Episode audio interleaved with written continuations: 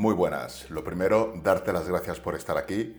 Me alegro que estés aquí y en esta clase voy a aportarte todo lo que puede de valor sobre entrenamiento y hipertrofia. Lo que vamos a ver es cómo progresar en cargas independientemente del nivel que tengas y cómo planificar o periodizar lo que sería una programación de entrenamiento.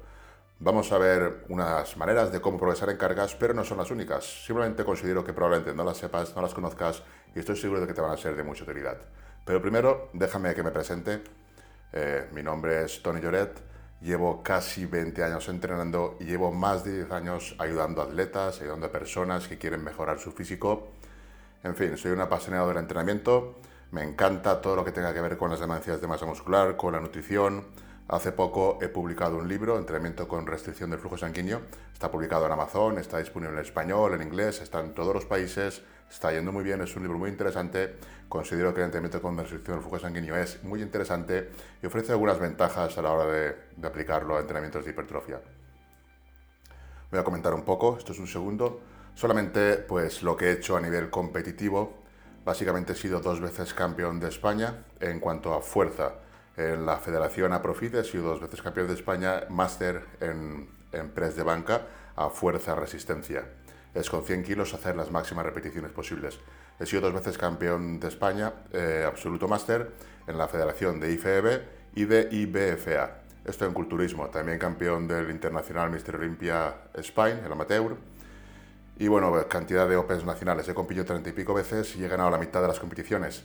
Simplemente la competición era una manera de demostrar pues mis conocimientos. Yo me he preparado solo siempre, menos los primeros años, toda mi temporada, la mayor parte de temporada deportiva ha sido preparándome solo cuando mejores éxitos he conseguido. Simplemente era eso, una manera de compartir, demostrar mis conocimientos porque yo me dedicaba, me dedico a las asesorías de atletas. Ahora ya no cojo tanto atletas, cojo más personas normales si quieren mejorar su físico. El tema de atletas de competición lo tengo un poco más apartado porque necesitan de un trabajo muy específico y yo prefiero dedicar mi tiempo a enseñar, a divulgar. Aparte de considero que los atletas naturales son los que más atención tienen que presentar a todas las variables del entrenamiento y por tanto mis conocimientos les resultan más útiles.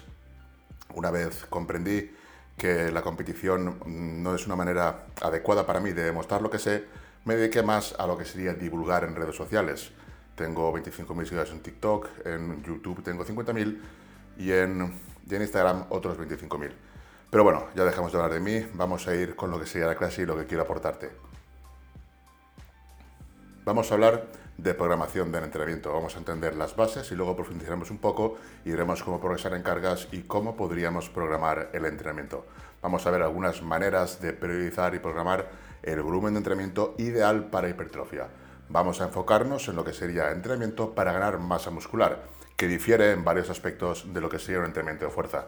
Sin embargo, es interesante conocer también algunos aspectos de la programación y periodización en el entrenamiento de fuerza. De hecho, veremos enseguida un momento. Los tipos de periodizaciones. Tenemos los distintos tipos de periodizar que podemos usar. Quiero dejar claro que no hay un sistema mejor que otro, una mejor que otra. Todo va a depender de muchos gustos personales, de las adaptaciones al atleta, del nivel de atleta y de otros factores. Sí hay maneras de hacer las cosas más óptimas, que es la que quiero enseñarte. Pero bueno, vamos a conocer todas y conociendo todas y sabiendo el por qué y el cómo, podemos saber cuándo es mejor una que otra, que es lo realmente importante. La gente discute mucho sobre sistemas y sobre qué es mejor, cuando realmente todo es muy flexible y dependerá de para una persona o para otra a quién se le vaya a aplicar ese sistema o método. Tenemos, por ejemplo, la periodización lineal, que lo que se hace es aumentar de forma lineal y progresiva la intensidad, el volumen o cualquier otro factor del entrenamiento. Se trata de aumentarlo siempre de forma progresiva y lineal, como su nombre indica. Luego tendríamos la periodización ondulante, que lo que se hace en esta periodización es ondular los cambios. Podemos, por ejemplo, hacer cambios en la intensidad unas sesiones con más intensidad, otras con menos, igual que en el volumen, unas sesiones con más volumen, otras con menos, o el rango de repeticiones, unas sesiones a un rango, otras a otro. El tema es que no es algo lineal, sino que se va ondulando en la periodización. Luego tendríamos la periodización por bloques. Aquí lo que se hace es dividir los mesociclos en bloques con un objetivo concreto. Podemos tener un bloque, por ejemplo, en el que queramos hipertrofia pura, luego otro bloque en el que nos enfoquemos en fuerza, otro bloque en resistencia, un bloque que sea combinado. En fin, sería periodizar, pero por bloques. En lugar de una manera lineal y progresiva siempre en una dirección, o en una dirección, pero de manera ondulante, aquí nos centraríamos en algún objetivo concreto y ahí le asignaríamos un bloque. Luego tendríamos una periodización conjugada, que lo que haría sería combinar varios bloques. En lugar de separarlo todo en bloques, lo que se hace es coger un bloque de hipertrofia y de fuerza y combinarlos. Sería una periodización en la que podríamos combinar varios aspectos de las otras periodizaciones o bloques. Vamos a ver por qué es importante conocer cómo se desarrollan las periodizaciones en powerlifting, que son con el objetivo de ganar fuerza, para poder entender algunas de las cosas y diferencias que tenemos que aplicar a la hora de desarrollar nuestras periodizaciones cuando el objetivo es ganar masa muscular.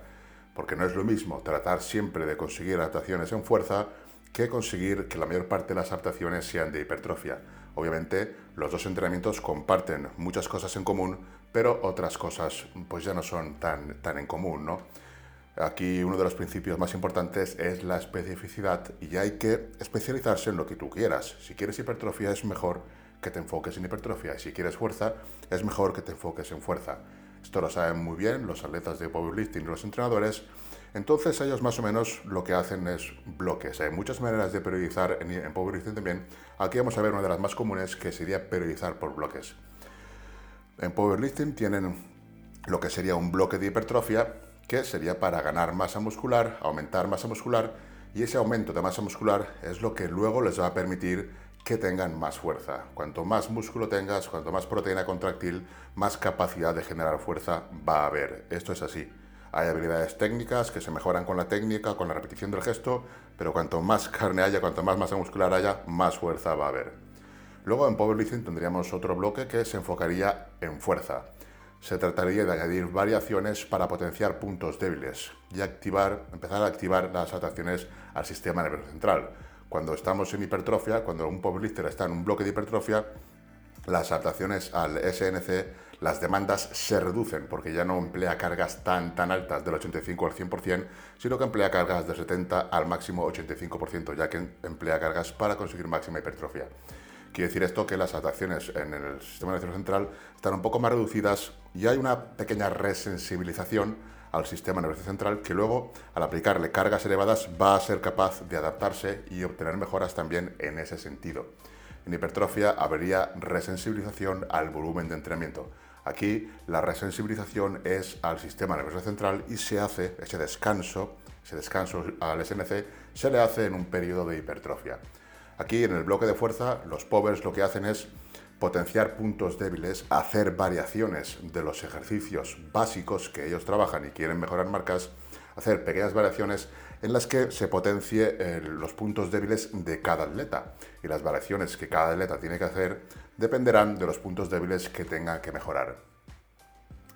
Luego tendríamos el bloque de volumen. Aquí en el bloque de volumen lo que se hace es aumentar el trabajo en los básicos y ya de forma más específica trabajar en rangos más bajos de repeticiones y volver sobre todo a los básicos para volver a recuperar esa fuerza, pero ya con las ganancias de hipertrofia. El bloque de hipertrofia será mejor que el macrociclo anterior, o sea que el año pasado. Después de hacer todos estos bloques, pues la fuerza irá mejorando. Tenemos el bloque de hipertrofia para más muscular, el de fuerza en el que miran puntos débiles y los mejoran, luego el bloque de volumen que añaden la máxima cantidad de trabajo ya sobre los básicos de competición y luego el picking, el bloque de picking que ya es la máxima activación a nivel neural, donde trabajarán ya en cargas muy cercanas a la competición del 85 al 100% de 1RM para luego llegar a la competición en el máximo pico de forma. ¿Por qué cuento todo esto? Para que te des cuenta de que un powerlifting tiene que hacer múltiples procesos para poder obtener ganancias en fuerza y, sin embargo, en hipertrofia queremos progresar en cargas todas las semanas y además en todos los ejercicios. Fíjate que ellos tienen que hacer un montón de recorrido para progresar en fuerza y solo progresan en tres ejercicios. Nosotros en hipertrofia queremos progresar en absolutamente todos los ejercicios. Esto puede ser un error y de hecho es muy difícil, a no ser que seas novato, que puedas progresar en todos los ejercicios. Por eso comentaba esto de los bloques de un powerlifting, para que puedas entender el por qué te, te estancas en los ejercicios. Es algo normal. Hay maneras de no estancarse y eso precisamente es lo que vamos a ver aquí. Progresar en cargas con el objetivo de hipertrofia. Vamos a ver dos tipos de periodizaciones para progresar en cargas cuando el objetivo es la hipertrofia. Vamos a ver la periodización lineal, que sería aumentar intensidad o volumen de semana en semana, de sesión a sesión, entre micro y micro, y la periodización ondulante, que sería aumentar igualmente, pero ya de una manera más ondulante. Eh, hay que tener en cuenta eso, que a la hora de progresar en cargas, no se puede progresar en todos los ejercicios y todas las semanas, a no ser que seas novato. Por eso en hipertrofia un punto muy importante sería aumentar el volumen de entrenamiento. Cuando hablamos de volumen de entrenamiento, una confusión, un concepto que tiene la gente de forma errónea es atribuir volumen de entrenamiento a series. No es eso, el volumen de entrenamiento es la cantidad de trabajo en un determinado espacio de tiempo. Y este trabajo no tiene por qué ser aumentar el volumen, no tiene por qué ser aumentar series, puede ser aumentar intensidad. Si tú haces una serie de ejercicios o unas repeticiones y estás en una cercanía del fallo y el siguiente microciclo, la siguiente semana, te acercas más al fallo, eso ya sería aumentar el volumen de entrenamiento, porque lo que tú estás haciendo es aumentar la intensidad. Por lo tanto, el trabajo total de ese periodo de tiempo, en este caso estamos hablando de una semana, de un microciclo, podría ser también un mesociclo, esto ya como lo queramos dividir.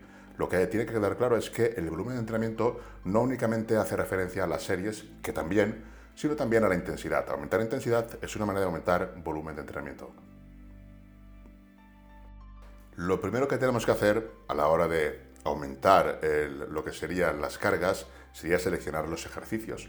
No vamos a entrar en todos los grupos musculares, pero lógicamente habría que hacer una selección en todos los grupos musculares. Sin embargo, como he hablado antes, no, no, podemos progresar en todos los ejercicios, pero sí podemos tener unos ejercicios que nos indiquen si vamos por el buen camino, si vamos progresando o no. Entonces lo que propongo es elegir un ejercicio de cada patrón de movimiento. Vamos a hacer un ejemplo en lo que sería piernas. Vamos a trabajar los cuádriceps y vamos a elegir un ejercicio en el que progresaremos en cargas durante las sesiones o en cada sesión, mejor dicho. El ejercicio seleccionaremos el que más nos guste, que se adapte a nosotros y que podamos progresar en cargas. Elige un ejercicio que controles, que domines, no elijas uno que te vaya a producir molestias, dolores, que no controle su técnica. Peso libre o máquina. Aquí el debate está servido. Muchos te dirán que peso libre es mejor, que máquina es mejor, que máquina es mejor porque a lo mejor tiene menos fatiga. No hay una cosa mejor ni peor. Tienes que elegir el que tú más controles. Si no se te da bien la sentadilla, no elijas una sentadilla. Elige una sentadilla hack o una prensa. Ningún ejercicio es mejor. Quien te diga que peso libre es mejor te está engañando, te está mintiendo. No es ni mejor ni peor. Te digo que va a depender de factores individuales. La evidencia hasta ahora, todo lo que sabemos, no hay absolutamente ningún estudio ni de ninguna manera se ha demostrado que pesos libres sean mejores que máquinas ni al revés. Justamente es todo lo contrario. Son exactamente iguales. Pueden tener ventajas y desventajas. Por ejemplo, un peso libre va a activar más músculos sinergistas, pero que active más musculatura no significa que vaya a desarrollar más musculatura, porque para desarrollar músculo se necesita un buen estímulo, no una activación y ya está. Si la serie no se acerca al fallo, no va a tener adaptaciones de hipertrofia. Entonces, activar más musculatura no significa que vaya a haber más estímulo global y por lo tanto más hipertrofia. Esto es un concepto erróneo. Lo que hay que tener claro es que si tú eliges una máquina, vas a ser fuerte cada vez más en ese ejercicio, en esa máquina. Y si eliges un ejercicio con peso libre, vas a ser fuerte y cada vez más en ese ejercicio con peso libre. Pero como digo, no hay evidencia de que las máquinas o los pesos libres, que uno sea mejor que el otro. Así que elige lo que mejor se te ve, lo que más a tu disposición esté, lo que más te guste, lo que más disfrutes y progresa en cargas a tope con él. Es importante que elijas un ejercicio y que no estés continuamente cambiándolo. ¿Por qué es importante? Porque mm, en el entrenamiento vamos a tener dos tipos de adaptaciones. Las primeras adaptaciones son las adaptaciones neurales, adaptaciones específicas al gesto que te van a hacer que tú seas mejor, seas más eficiente a la hora de ganar fuerza en ese gesto. Estas adaptaciones neurales se dan sobre todo las primeras ocho semanas y son las que hacen que tú, al hacer un ejercicio nuevo, de repente aumentes muy rápidamente la fuerza en ese ejercicio y después de aproximadamente 8 semanas notes que ya te cuesta muchísimo aumentar la fuerza. Cuando eso sucede, la gente lo que suele hacer es cambiar de ejercicio y entonces es un gran error porque vuelven a mejorar en el otro ejercicio gracias a las adaptaciones neurales, pero no gracias a las adaptaciones no específicas al gesto. Las adaptaciones no específicas al gesto serían adaptaciones de hipertrofia y estas se van a dar después de ocho semanas, cuando ya no hay manera de progresar a nivel neural, las exigencias, el estrés al que sometemos al cuerpo no es suficiente a nivel neural para, para sobrecompensar esas demandas que le estamos haciendo con el ejercicio, lo que hace son adaptaciones de hipertrofia, empieza a generar masa muscular. Esto se ve muy claramente en estudios en novatos que empiezan a entrenar y hasta aproximadamente la octava semana no obtienen ganancias de hipertrofia. Esto es debido pues principalmente a que las primeras adaptaciones son neurales y también a que durante las primeras semanas de un ejercicio nuevo o un entrenamiento nuevo hay demasiado daño muscular. Cuando hay mucho daño muscular, la síntesis de proteína muscular va a ir destinada a reparar ese daño en lugar de a generar nueva proteína contráctil. Por lo tanto, no se generan adaptaciones de hipertrofia en esas ocho semanas. Estamos hablando de estudios en novatos, es cierto. Por lo tanto, si un novato tarda ocho semanas en generar proteína contráctil después de las adaptaciones neurales, probablemente un avanzado tarde más. Probablemente un avanzado necesite de más tiempo para empezar a generar hipertrofia. Por lo tanto, cambiar de ejercicio demasiado es mala idea. ¿vale? Hay que elegir un ejercicio y mantenerlo lo máximo posible, exprimirle lo máximo posible. Ahora veremos cómo podemos exprimirlo para no estancarnos o por lo menos retrasar ese estancamiento lo máximo posible. Realmente, de muchas maneras, aparte de esta, se puede avanzar mucho más y no te estancarías nunca. Pero vamos a ver la base, que ya te servirá muchísimo y probablemente no te estanques. Aunque tengas un nivel avanzado, van a haber soluciones para que no te estanques. Progresión lineal. Vamos a ver cómo progresar en cargas de una forma lineal. Es decir, aumentando carga cada semana. En este caso lo que vamos a hacer es aumentar repeticiones. Vamos a comenzar con una carga en la que puedas hacer unas 8 repeticiones aproximadamente y luego de lo que se trataría es de la sesión siguiente aumentar esas 8 repeticiones. Con la misma carga trataríamos de aumentar repeticiones. Tú, por ejemplo, tienes una primera sesión que haces 8 repeticiones, el microciclo 1, la semana 1, luego en la siguiente sesión, que probablemente sea la semana 2, el siguiente microciclo, puedes tratar de hacer 9 o 10 repeticiones, tratar de aumentar esa carga del ejercicio que hayas seleccionado. Vamos aumentando carga y cuando lleguemos aproximadamente a las 14 o 15 repeticiones, aumentamos un 5% de la carga y comenzamos a unas 8 repeticiones de nuevo. Es importante que cada vez que aumentemos carga, la técnica la tengamos súper depurada, o sea, intentar que la técnica sea perfecta, sobre todo al aumentar carga. Obviamente hay que estandarizar la técnica y aumentar repeticiones siempre con la misma técnica. Puede que alguna semana no hayan aumentos, eso dependerá del nivel. Este sistema de progresión lineal va muy bien para intermedios y novatos que todavía pueden progresar de semana a semana, entonces sí o sí que van a obtener mejoras cada semana pero un avanzado es posible que no obtenga mejoras cada semana, por lo tanto esto no sería lo más efectivo para él. Un intermedio novato, sí. Empezaría con una determinada carga haciendo 8 repeticiones, cuando llegara a las 14, 15 repeticiones, lo que haría sería aumentar carga. En lugar de tratar de aumentar carga, pues lo que propongo aquí es aumentar repeticiones. Hay que tener en cuenta que hay muchas maneras, simplemente estaba mostrando una. Habría que saberlas todas y ver cuándo es mejor una que otra, pero a mí esta me gusta bastante y por eso es la que te recomiendo para empezar. Ten en cuenta que elegimos un solo ejercicio. Puede ser sentadilla libre, sentadilla hack, puede ser prensa, el que tú quieras, pero uno solo.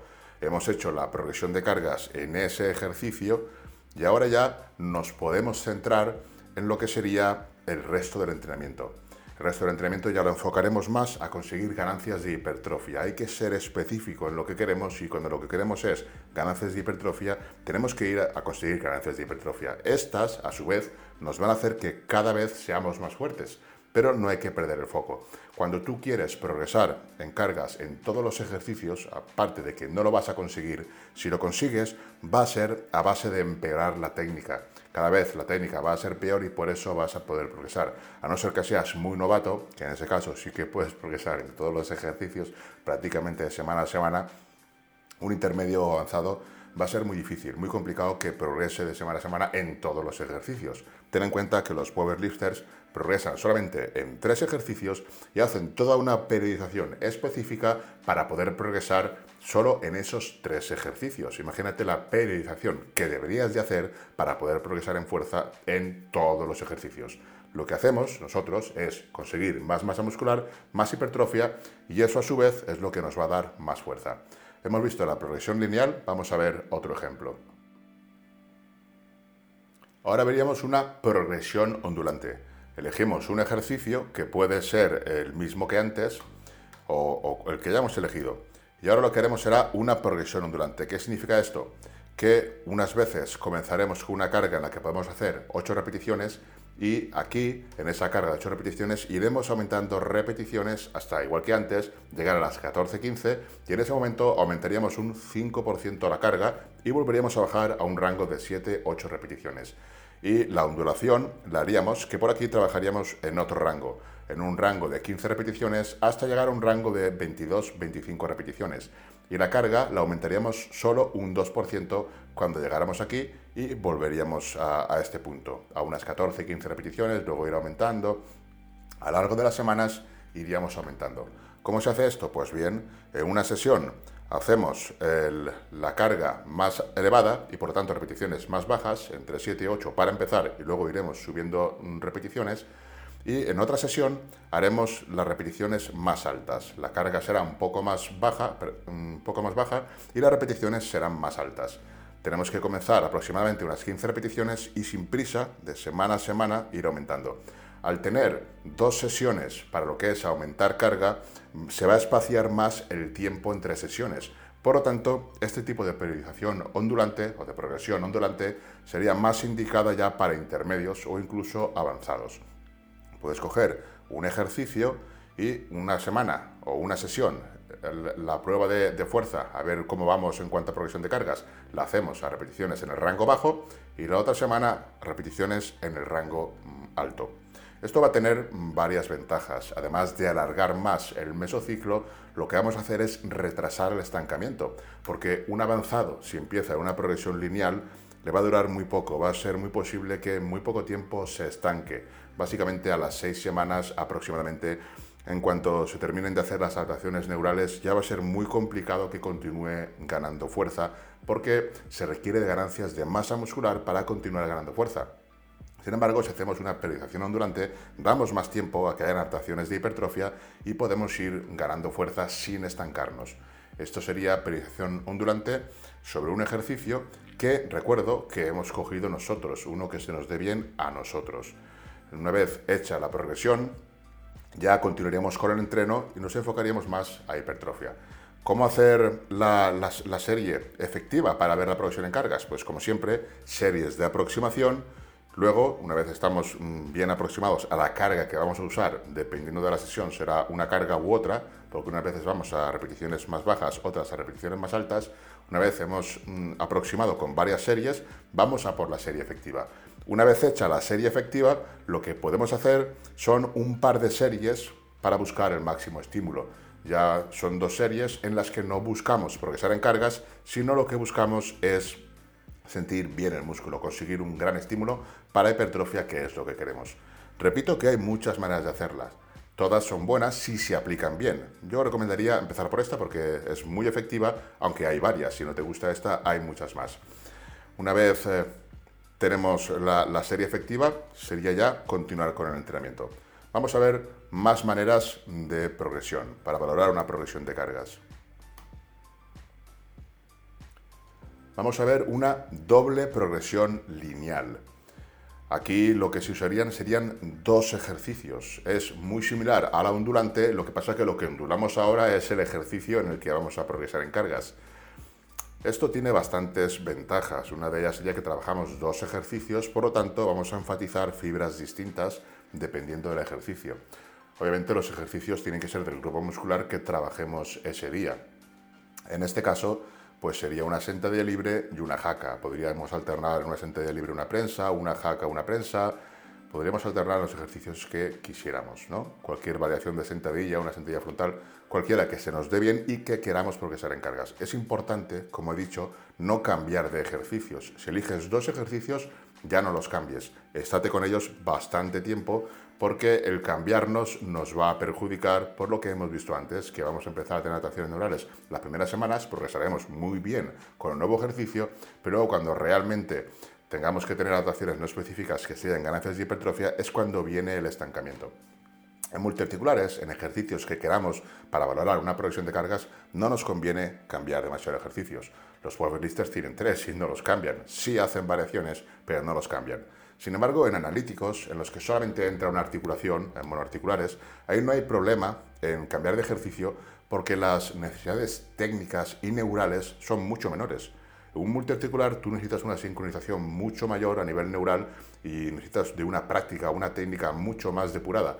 Pero en un analítico en el que solo mueves una articulación, lo único que va a cambiar entre ejercicios va a ser las fibras donde se estimulan. Habrán ejercicios que trabajen muy fuerte en un determinado rango de articulación y esas fibras se estimulen muy bien y otros trabajen otros ángulos o estimulen otras fibras del rango articular.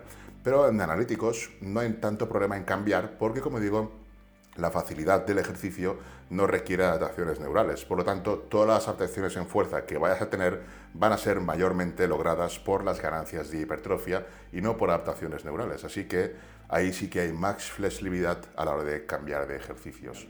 Aquí lo que hacemos es una sesión sentadilla o el ejercicio que elijamos y luego la otra sesión, pues eh, prensa, sentadilla hack, el que sea. En este caso, como hablamos de cuádriceps, nos enfocaríamos en esos ejercicios.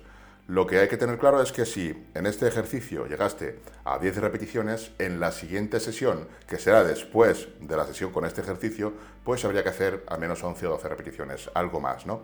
Pero una sesión hacemos este y otra sesión hacemos este. Este ejercicio puede ser que estés por aquí y en este ejercicio puede ser que estés por aquí o que ya le hayas dado la vuelta. No hay problema, cada ejercicio tiene su ritmo probablemente eh, la habilidad que tengas con el ejercicio va a determinar pues también el ritmo de progresión. Si por ejemplo tú siempre haces sentadillas y decides elegir sentadilla y sentadilla hack para esta progresión de cargas, te vas a encontrar en que aquí te va a costar más progresar, mientras que aquí vas a progresar más rápidamente, porque vas a aprovechar las adaptaciones neurales, de control motor, las adaptaciones técnicas, la mejora en la técnica, la mejora en el gesto, te va a ayudar a progresar más rápidamente. Y este, que ya estás muy acostumbrado, muy adaptado, va a costar más progresar. No hay ningún problema. Cada ejercicio tiene su ritmo, simplemente es progresar en los dos de forma paralela, cada uno a su ritmo, y ya está. Esto sería una doble progresión lineal. Vamos a ver qué otro tipo de progresiones tenemos por aquí. Ahora tenemos una doble progresión ondulante. Hemos visto la doble progresión lineal, vamos a ver la doble progresión ondulante. Esto es un poco más complejo, esto estaría bien para muy avanzados. Aparte de tener varias ventajas, la principal es que el mesociclo se va a alargar muchísimo antes de que llegue el estancamiento. Esto funcionaría así. Tenemos un ejercicio, el que hayamos seleccionado, y tenemos que trabajarlo a un rango de entre 8 y 14, 15 repeticiones. Tendríamos por esa parte este ejercicio.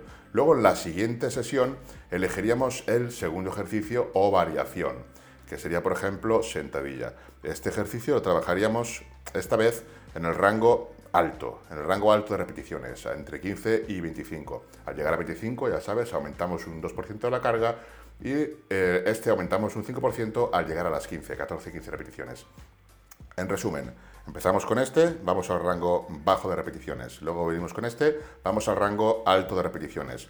Luego vamos con este, vamos al rango alto de repeticiones. Y luego vamos con este y vamos al rango bajo de repeticiones. Repetimos, empezamos con este, al rango bajo, este, al rango alto. Y así, con el paso de los microciclos, vamos a ir aumentando cada vez más nuestra fuerza. La progresión de cargas va a tardar muchísimo más en estancarse y una vez hechos estos ejercicios, que será uno en cada sesión, pues podemos dedicar el entrenamiento a conseguir la máxima hipertrofia, un buen estímulo, buena técnica, centrarnos más en hipertrofia.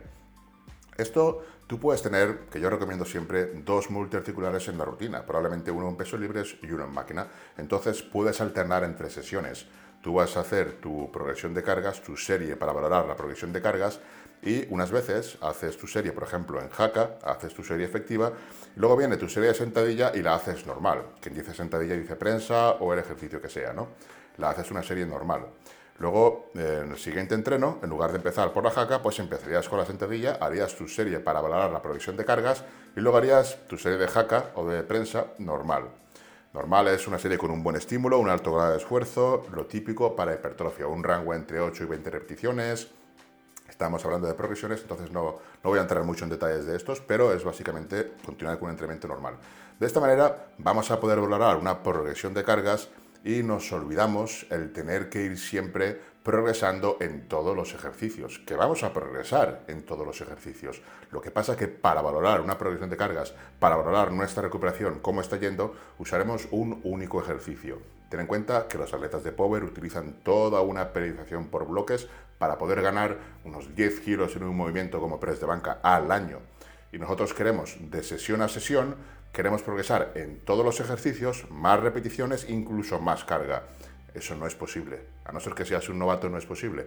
Y luego no hay que perder el foco. ¿Cuál es nuestro objetivo? Masa muscular, hipertrofia. Pues es eso en lo que más nos tenemos que enfocar. Como digo, es inevitable ganar masa muscular y no ganar fuerza. O sea, si ganas músculo, vas a ganar más fuerza. Pero en lugar de enfocarnos demasiada parte de nuestro entrenamiento en lo que serían las ganancias de fuerza, nos enfocamos únicamente en un ejercicio. Es una manera de hacerlo. No es la única, pero es una. Vamos a ver más. Vamos a hablar ahora de la programación del volumen de entrenamiento. Hemos visto que la fuerza es importantísima, pero para valorar una progresión de cargas nos sirve con un ejercicio, un ejercicio o dos de cada grupo muscular ya nos va a servir para valorar una progresión de cargas. Nos interesa que sea un ejercicio que controlemos, que sea un ejercicio multiarticular, que permita una buena progresión de cargas. A mí no me sirve progresar en un curso de bíceps de semana a semana si lo que hago cada semana es empeorar la técnica. Los, mm, los ejercicios de aislamiento no son buenos para valorar una progresión de cargas a medio o corto plazo. A largo plazo sí. De año en año vas a ver que cada vez añades más placas, añades más discos, eso va a estar claro que sí por las atracciones de hipertrofia. Pero las atracciones de fuerza van a costar más. Por lo tanto, hay que tener paciencia en esos ejercicios y valorar la progresión de cargas principalmente en multiarticulares. Vamos a ver ahora algunos ejemplos de lo que sería la programación del entrenamiento en cuanto al volumen de entrenamiento, que sabemos que es una de las variables principales para obtener mejoras en hipertrofia. Y no confundir volumen de entrenamiento con series, sino con trabajo efectivo en un determinado tiempo. Podría ser una sesión de entrenamiento, podría ser un microciclo, una semana, o un mesociclo, cuatro semanas, seis semanas. El trabajo que hiciéramos en un periodo de tiempo sería el volumen de entrenamiento. Las series es una manera de medirlo, pero hay más, no es la única. El volumen óptimo, el volumen máximo adaptativo. Vamos a ver lo que tenemos que intentar a la hora de programar eh, un mesociclo a la hora de ver qué volumen de entrenamiento tenemos que emplear. Lo que tenemos que intentar es que el volumen esté por encima del volumen mínimo efectivo. Esta línea representaría el volumen mínimo efectivo. ¿Qué significa eso? Es el volumen mínimo que necesitamos para obtener ganancias de hipertrofia. Por debajo de este volumen sería un volumen de mantenimiento o volumen basura, que no nos serviría para obtener mejoras. Sí, para mantener quizá, pero no para mejorar. Para mejorar deberíamos de sobrepasar esta línea. Deberíamos de trabajar con una intensidad y una serie, es un trabajo superior a esta línea para tener adaptaciones positivas. Luego tendríamos esta línea separatoria que sería el máximo volumen recuperable. Si nos pasamos con la cantidad de trabajo que queremos aplicar en un determinado espacio de tiempo y superamos nuestro máximo volumen recuperable, lo que va a, suceder es que vamos a poder recuperarnos pero no vamos a tener adaptaciones positivas ni de fuerza ni de hipertrofia porque todos los recursos van a estar destinados a la recuperación. Entonces, lo que nos interesa conseguir es mantenernos en esta zona. Un programa efectivo de entrenamiento sería el programa que te mantiene en esta zona la mayor parte del tiempo. ¿Vale? Si nos pasamos, este programa se pasa, está en el máximo volumen recuperable, no va a tener adaptaciones positivas eso que estás entrenando y no tienes mejoras de fuerza, no tienes mejoras de hipertrofia, siempre estás igual y sin embargo tú entrenas mucho. Probablemente estés sobrepasando tu máximo volumen recuperable. Es un volumen del cual te puedes recuperar, tú puedes recuperar todas las sesiones, pero no todos los recursos ya están destinados a la recuperación y no hay recursos para las adaptaciones positivas de fuerza y de hipertrofia. Esto puede suceder mucho, sobre todo en atletas avanzados y puede suceder también en atletas novatos que quizá no avancen porque estén por debajo del volumen mínimo efectivo.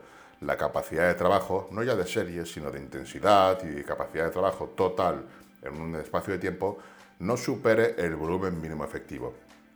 Por lo tanto, eso también sería un problema. Hay que tratar de estar en la zona dorada, ¿no? La zona dorada, la zona en la que obtenemos las mejores ganancias, que sería la zona en la que mm, tendríamos el máximo volumen adaptativo. Las máximas mejoras estarían por aquí.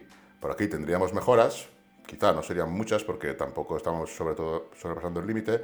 Y por aquí tampoco tendríamos demasiadas porque probablemente ya empecemos a a peligrar nuestras capacidades de recuperación y muchos recursos se destinen a recuperar y no a generar nueva proteína contráctil y nuevas adaptaciones de hipertrofia. Esto hay que tenerlo en cuenta. Vamos a ver a la hora de planificar lo que serían mesociclos. Mesociclo es un periodo de entrenamiento que puede ser, por ejemplo, cuatro semanas, seis semanas. Es un, un bloque, un mesociclo, que puede ser las semanas que queramos. Cuanto más lo alarguemos, probablemente mejor. Vamos a ver cómo lo podríamos planificar. Normalmente los mesociclos se planifican empezando con un volumen bastante normal, tolerable, y poco a poco se va aumentando la cantidad de trabajo. Nosotros cuando queremos eh, conseguir adaptaciones de hipertrofia, no tenemos que centrarnos únicamente en conseguir fuerza. Hemos visto cómo podemos valorar una progresión de cargas, pero sabemos que no vamos a progresar en cargas en todos los ejercicios, a no ser que seamos muy novatos si tenemos cierta experiencia o cierto grado de entrenamiento, ya no va a ser posible progresar en todos los ejercicios de semana a semana. Progresar en uno ya estaría muy bien, sobre todo cuando se ha avanzado. Lo que tenemos que ver ahora es qué, nos conviene, si empezar por un volumen mínimo efectivo o eh, alargar más el mesociclo. Esto sería la magnitud de la adaptación. ¿Qué significa esta curva? Esta curva, que es la magnitud de la adaptación, significa que por aquí empieza el volumen mínimo efectivo, pero claro, por aquí empieza y las adaptaciones pues no son las máximas. Las adaptaciones máximas empiezan por aquí. Esta es la zona en la que obtendríamos las máximas adaptaciones. Es decir, uno empieza, nosotros empezamos un mesociclo con un volumen de trabajo, digamos, de unas 12 series. Hablo de series para tener una referencia, pero podría ser 10 series con una intensidad, por ejemplo, a un RIR 1 y luego aquí a un RIR 0, luego aquí añadir 11 series, luego aquí añadir algún al fallo o, añadir alguna otra serie. El volumen se puede añadir ese trabajo de muchas maneras. Por ejemplo, micropausas, bajadas de peso, técnicas de intensidad. Podríamos añadir más volumen a base de añadir técnicas el tema es que empezamos con una cantidad de trabajo, lo vamos aumentando y aquí sería el punto óptimo y luego aquí terminaríamos el mesociclo y empezaríamos desde otro mesociclo con un volumen bajo. Esto tendría ventajas y tendría desventajas. Una de las ventajas que tendría hacer este tipo de planteamiento sería que en usuarios intermedios y novatos no habría ningún problema porque ellos van a tener siempre más capacidad de mejorar su volumen máximo recuperable. El volumen máximo recuperable se va aumentando, conforme eres avanzado, va aumentando la capacidad tolerable de volumen. Y en el caso de novatos intermedios, esto siempre va a ir aumentando durante mucho tiempo. ¿Qué significa esto? Que cuando llegan aquí tienen mejores ganancias y en lugar de arriesgarse aquí a sobreentrenar, a no recuperarse, pues lo que hacen es volver a empezar. Por lo tanto, no sería una mala idea hacerlo así en novatos intermedios, quizá no sería una mala idea. También hay que tener en cuenta que si tú aumentas en exceso el trabajo, cuando más te acercas a ese volumen máximo recuperable, luego vas a tener que hacer una descarga, mientras que si paras por aquí, pues no necesitas hacer una descarga, simplemente reduces el volumen y empiezas. Sin embargo, si tú llegas aquí o incluso sobrepasas este punto, aparte de que ya las ganancias por aquí son iguales que las de por aquí prácticamente, lo que sucede es que vas a tener que realizar una descarga. Son pros y contras que puede tener el empezar así o empezar y llegar hasta un punto más alto en cuanto a volumen de entrenamiento. Vamos a ver otra gráfica que lo explico mejor aquí. Ahora vamos a empezar, este sería otro mesociclo, en el que se empieza el mesociclo ya desde un volumen bastante elevado. Digamos que tú sabes que puedes tolerar 20 series, pues empiezas ya por 15. En lugar de empezar por 12, que sería más o menos esto, empezamos por 15. Esto tendría ventajas y tendría desventajas. Una, desventaja, por ejemplo, sería que si fuerzas mucho por esta zona, vas a tienes riesgo de, lesión, ¿no? Si una mala recuperación es lo que influye bastante en, tener lesiones. Pero bueno, un avanzado debería de llegar hasta el final del, del mesociclo, porque así va a poder en el siguiente mesociclo tolerar más volumen. Va a tener adaptaciones no solo en fuerza y en hipertrofia, sino también en la capacidad de tolerar el trabajo. ¿Qué significa esto? Pues que cada vez va a ser capaz de tolerar más series y esto lo va a ir bien para cada vez el volumen recuperable que sea más alto y tener más espacio para las ganancias. Quizás en un novato no tendría mucho sentido empezar por un volumen ya mediano, ¿no? Esto tendría más sentido en avanzados. Hay que tener en cuenta también que un novato mm, no le conviene mucho entrenar por aquí porque Aquí va a tener más riesgos de lesión y las ganancias que se pierde por esta parte van a ser prácticamente las mismas que se pierde por esta parte. Y puesto que un novato intermedio va a seguir acumulando, mejorando su capacidad de volumen de entrenamiento, pues no es necesario que exprima el mesociclo tanto como un intermedio avanzado. Son algunas de las cosas que hay que tener en cuenta. Luego tendríamos lo que sería una extralimitación funcional. Esto sería un aumento de volumen de forma expresa, de forma a propósito, con el fin de luego realizar una descarga y que hayan mejoras a nivel fisiológico. Se supone que si nos extralimitamos, luego vamos a tener mejoras. Esto realmente no estoy de acuerdo con esta teoría, porque si tú te extralimitas, o sea, llegas mucho más allá, hasta este punto o incluso más, lo que va a suceder es que luego vas a tener que realizar una descarga más necesaria y más, más grande para poder recuperarte y volver a empezar desde aquí. Y además vas a tener riesgo de lesión. Está claro que mm, un máximo estrés de forma puntual sí que genera adaptaciones fisiológicas muy positivas, pero para mí un máximo estrés de forma puntual no es estar uno, dos o tres microciclos por encima de tu volumen de recuperamiento que te puede recuperar. Eso no es un máximo estrés puntual. Eso ya es sostenido. Un máximo estrés puntual es un ejercicio ir al límite o en una sesión de entrenamiento que sea muy, muy demandante. Eso sí que sería un estrés puntual del cual te puedes recuperar. Pero estar varias semanas superando tu máximo volumen recuperable no me parece buena idea. Hay riesgo de lesión y aparte que las ganancias que vas a obtener van a ser muy pequeñas. ¿vale? Yo no recomendaría el overreaching programado, no recomendaría una extremitación funcional nunca. Se puede dar el caso por una mala planificación, pero buscarla no me parece que sea lo más adecuado. Lo único mm, punto positivo de una extralimitación sería que luego empezaríamos en una descarga con un volumen muy bajo y al empezar con un volumen muy bajo lo que hacemos es una resensibilización al volumen. Al habernos extralimitado, y digo que no es que sea malo, pero yo no lo buscaría. Al habernos extralimitado, empezamos con un volumen muy bajo, una descarga y un volumen muy bajo, y esto lo que hace es una resensibilización al volumen. ¿Qué quiere decir esto? Pues que luego, conforme tú aumentes volumen, vas a volver a tener ganancias. Cuando tú estás por aquí, por más volumen que aumentes, no obtienes ganancias. Pero si tú hacías 20 series y con la extremitación llegas a, por ejemplo, 30, a lo mejor en el siguiente mesociclo eres capaz de tolerar 22 o 24 series, las que sean, algo más. Eso significa que vas a tener esta curva un poco más larga y por lo tanto vas a poder ganar, aprovechar más lo que sería ese mesociclo. Eso sería una de las ventajas, que haríamos una resensibilización al volumen de entrenamiento. De mismo modo que los atletas de fuerza hacen una resensibilización al sistema neural en la fase de hipertrofia, nosotros en una descarga y una posterior mesociclo, pues seríamos una resensibilización. ¿Qué es lo que sucede? Pues lo que sucede es que si el mesociclo duraba seis semanas, tenemos por aquí dos semanas que obtenemos pocas ganancias, dos semanas que obtenemos las mejores ganancias y dos semanas que empezamos a no tener ganancias.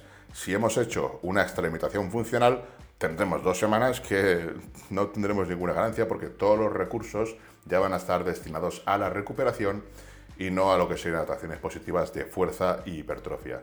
Por lo tanto, pues no me parece muy buena idea. Quizás en atletas muy avanzados sí, pero la mayoría de la, gente no es una buena idea, ¿vale? No hay que hacerlo a la ligera. ¿Qué sucede? Porque te has pasado, tal. Vale, no hay ningún problema. Hacemos la descarga y volvemos aquí. Pero buscarlo no sería una buena idea para mí.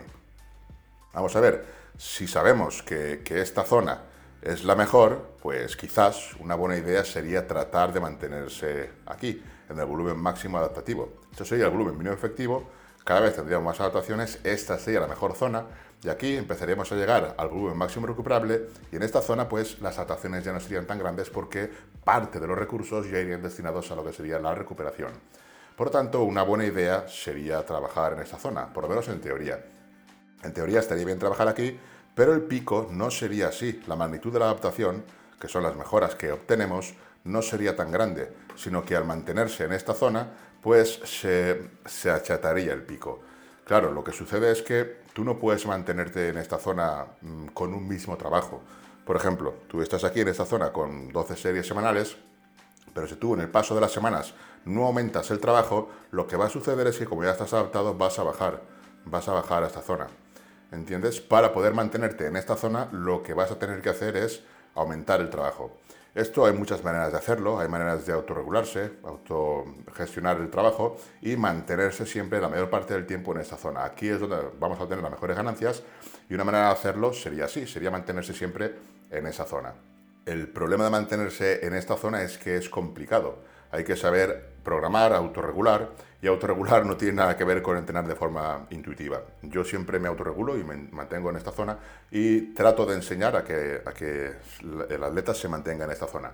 Pero no es la única manera de hacerlo. Hay maneras más simples, por ejemplo, la que hemos visto, de ir aumentando el volumen de forma progresiva. Cuando se llega al volumen máximo recuperable, se hace una descarga y así pues se vuelve a empezar. Ya digo que eh, todas las maneras funcionan. No hay maneras mejor ni peor, hay maneras más óptimas dependiendo de para qué atleta, pero lo importante es saber cómo, cuándo y por qué funciona un determinado tipo de entrenamiento. La gente se casa demasiado con los sistemas de entrenamiento, los defiende a muerte como si fueran partidos de fútbol o, políticos, y lo que hay que hacer es entender el por qué funciona. Eso es lo que hay que hacer, entender por qué funciona. Y realmente todo funciona si se aplica bien. Bueno, todo, casi todo. Hay cosas que directamente no tienen sentido, pero las cosas que tienen sentido, si se aplican bien, funcionan. Vamos a ver el volumen óptimo desde una perspectiva distinta hemos visto que teníamos como una especie de bloques, ¿no? Esto realmente eran unos bloques y en cuanto tú superabas un umbral ya entrabas en el máximo volumen recuperable y a partir de ahí pues ya no recuperabas y perdías ganancias. Esto no es así exactamente, no es tan cuadriculado, es más flexible. Digamos que tú tienes un volumen mínimo efectivo, aquí ya tendríamos ganancias, pero serían mínimas, y aquí, aunque no nos recuperemos bien, o sea, empecemos a recuperarnos ya ese volumen máximo recuperable, todavía nos recuperamos, pero ya no es lo mismo, no quedan, eh, no quedan recursos para las adaptaciones positivas, aquí todavía se tienen adaptaciones positivas, pero menores. Esta sería la zona dorada. Y esta zona mm, no es flexible, no es algo cuadriculado que digas, ah, yo estoy en esta zona con 12 series, o con 15, o con 18, o con las que sean.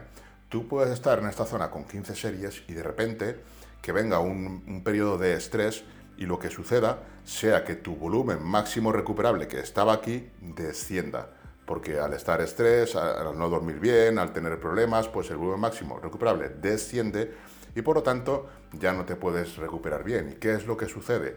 Que ya entras aquí, entras en esa zona y no tienes tantas ganancias como las que tenías aquí. Hay que tener en cuenta también que el, volumen que puede tolerar cada individuo va a ser diferente. Algunos podrán tolerar mucho volumen, otros podrán tolerar menos. Esto es muy individual, no solo ya aparte del nivel del atleta, que influye evidentemente hay otro tipo de, cosas que están documentadas y que también tienen mucho que ver con la tolerancia al volumen de entrenamiento de cada sujeto, de cada persona. Como digo, calcular el volumen no es complicado, es sencillo y una vez se hace, pues ya sabes en qué, en qué rangos te puedes mover. En fin, no voy a enredarme más porque si no, no, terminamos nunca. Pero bueno, si quieres entender el porqué de cada cosa y no dar palos de ciego nunca más, estate atento al correo, dar un vistazo a la página y estate atento al correo porque se vienen cosas muy gordas. Como digo, mi objetivo es compartir absolutamente todo lo que sé para que puedas conseguir tus objetivos o en el caso de que seas entrenador, pues los de tus clientes. Quiero que sepas el porqué de cada cosa y que sepas cuándo te conviene aplicar más una cosa o cuándo aplicar otra cosa. Hay muchas y todas funcionan siempre que se apliquen bien. En definitiva, lo que quiero es ahorrarte todos los años de estudio que he tenido yo, toda mi experiencia, la quiero poner a tu disposición. Si te interesa tener la respuesta a las preguntas en lugar de ser tú siempre quien las formule por Instagram, pues dar un vistazo a esta página o estate tratando el correo porque como digo se viene algo muy grande. Muchas gracias y nos vemos pronto.